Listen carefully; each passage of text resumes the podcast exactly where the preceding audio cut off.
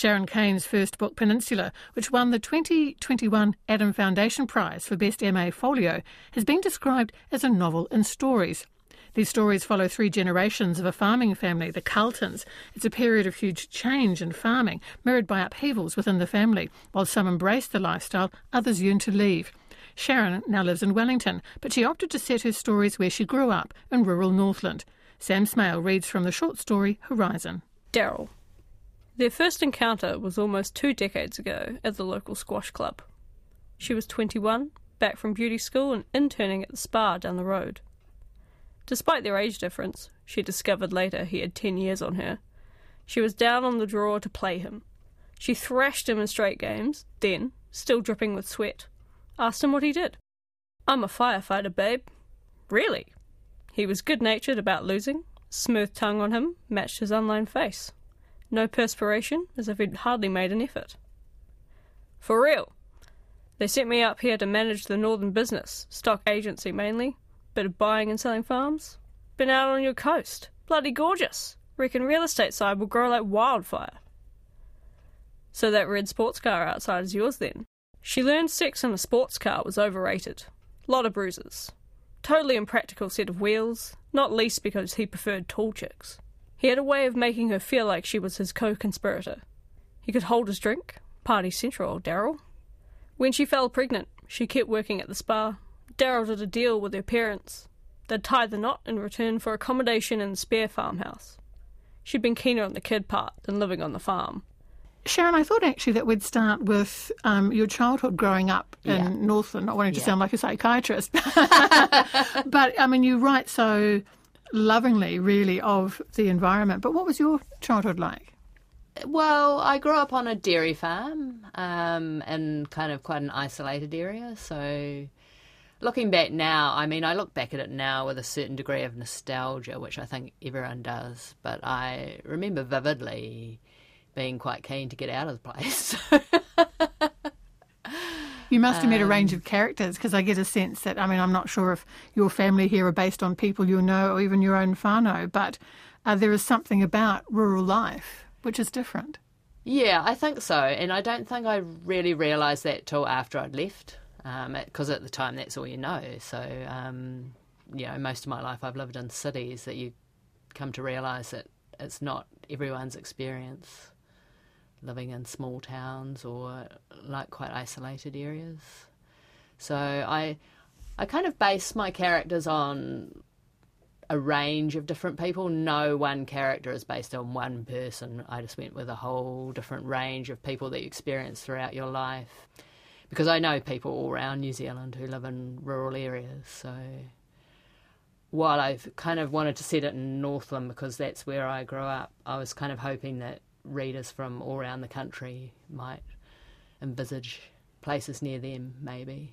And Well, well I think the, re- I mean, the relationships and the dilemmas that your characters face are absolutely Yeah. universal, aren't yeah, they? Yeah, yeah.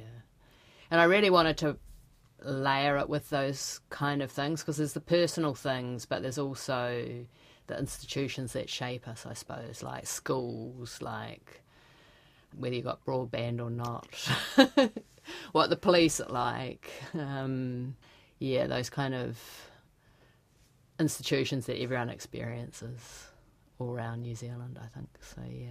You mentioned before nostalgia. I think some of the, um, particularly the early works, you know, that freedom of childhood, which I imagine Yeah, is what you had, which is so different to Yeah. The childhood of today. You know, that joy of running or, or eeling or, you know, whatever Yeah, it might be, right? Yeah, you get in trouble if you do did some of the eeling that we did as kids.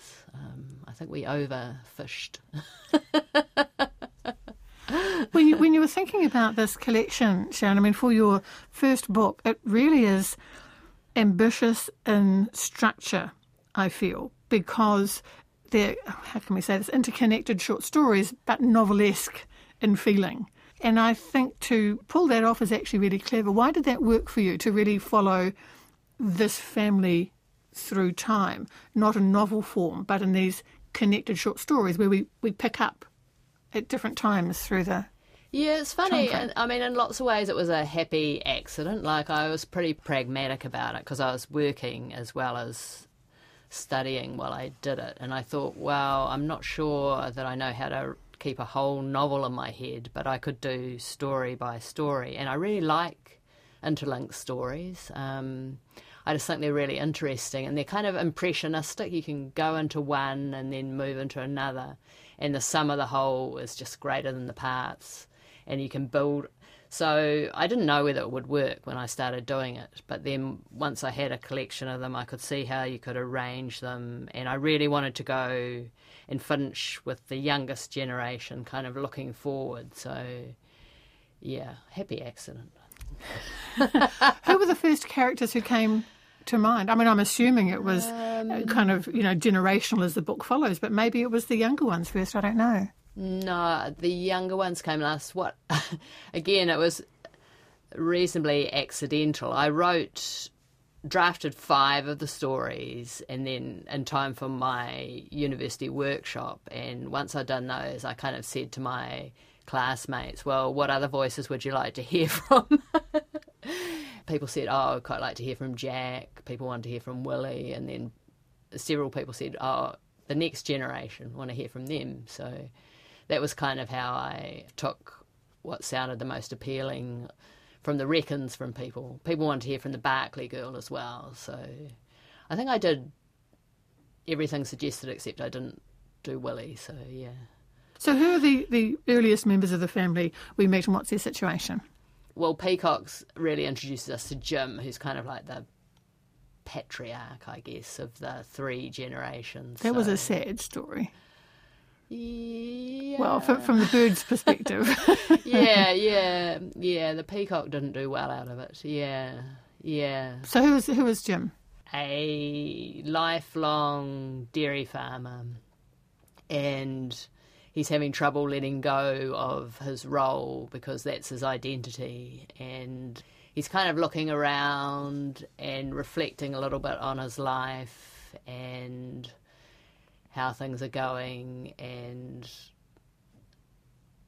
sort of thinking back on what it's been like and a bit adverse to looking forward maybe.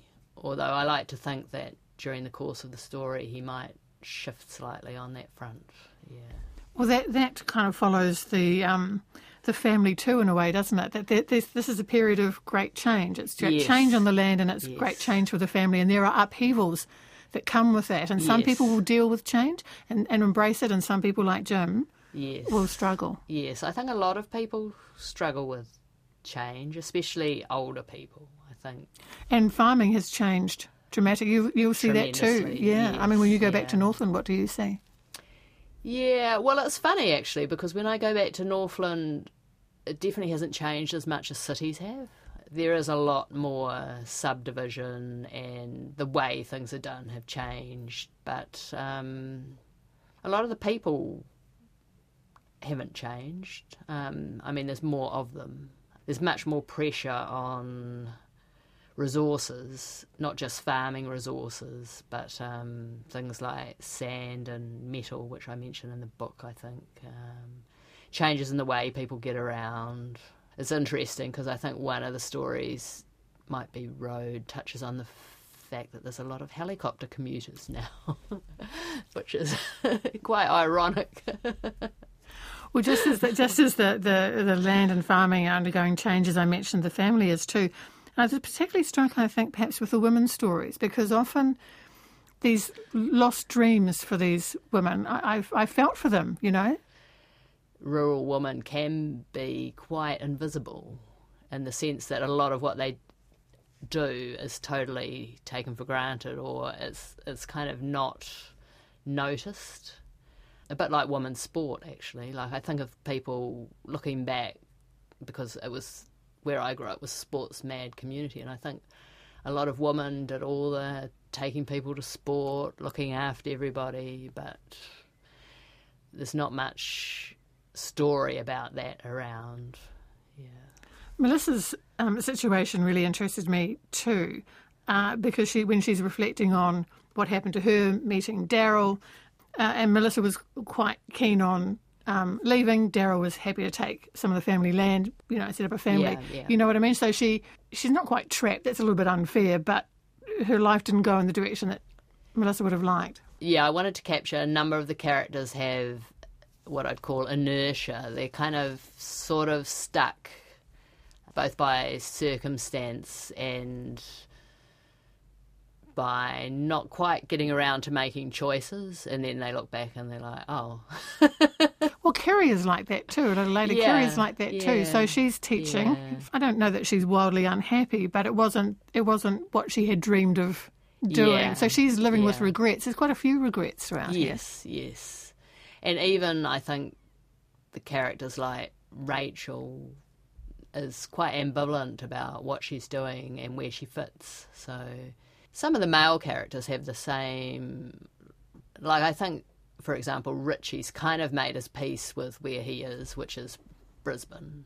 But when he comes back there's a certain ambivalence as well. So yeah, some of the male characters, but others are very grounded in the land and what it means. And others are what I call more disconnected. But there, so yeah. Just before we started talking, I said I had I had um, parallels with Owen Marshall's work. I mean, Owen's work is tends to be very grounded in Mackenzie country and you know the, the Yeah, South Island, and but the landscape here, because you know it so well, that's a big part of the story too. I feel. Yeah, it's interesting because when I was first thinking about what to write, I actually spent heaps of time in the South Island because I really love tramping and climbing, and that, my natural instinct was to go there. But I thought, well, how do you have the depth of understanding of what goes on there? Because it's a place that I visit and then I come up. Whereas I thought start somewhere where you grew up, you kind of have a deeper appreciation. There are some writers who get very involved with their characters and find it quite painful to leave them behind. Where are you at with the book? Yeah. Yeah, I found that the deeper I got into it, but I'm probably more a person who starts with the landscape. I really like landscape, so that's where I started. And then I kind of thought about characters. And yeah, some of those characters, yeah, they're quite quite intense to be with for a long time. I know when I had several weeks off at a row and I was writing a story from start to finish and you spend days with the same character, it was like it felt like you were Well, who was one of the, the characters who, who fits into that category? Melissa definitely. Uh-huh. When I was writing the Barclay girl, I was like, what would it be like to be in this situation and spend your whole life kind of in denial about quite a few things? and Sophie as well. Sophie's quite an intense um, character. What's her story? Uh, well, Sophie in Trailblazer is kind of desperate to leave, um, but she doesn't really have any clue about what she wants to do once she leaves. So she's kind of on a journey and a little bit like Melissa, she's in denial about lots of things. Yeah, there's lots of things going on that she's suppressing and trying to work out. Um, but she's much younger than Melissa, so it's kind of a different dynamic, I think. But yeah, I did find that it was like, gosh, I need to go for a run now. I love short stories. What's your next book going to be? Will you continue the short story form? Is that is that your happy place? I kind of think so. I really like linked short stories. I think that style suits me at the moment. So quite probably, I think. Um, Are you are you writing your next collection yet? Um, no, no. I've been practicing um, with my classmates. We have a little workshop group, so I have been doing a bit of writing, but I haven't. I need an idea that really makes me feel passionate to get on with it. I think because it's such a big process. You need something you're really enthusiastic about. I think. Peninsula by Sharron Came is published by Te Herenga Waka University Press.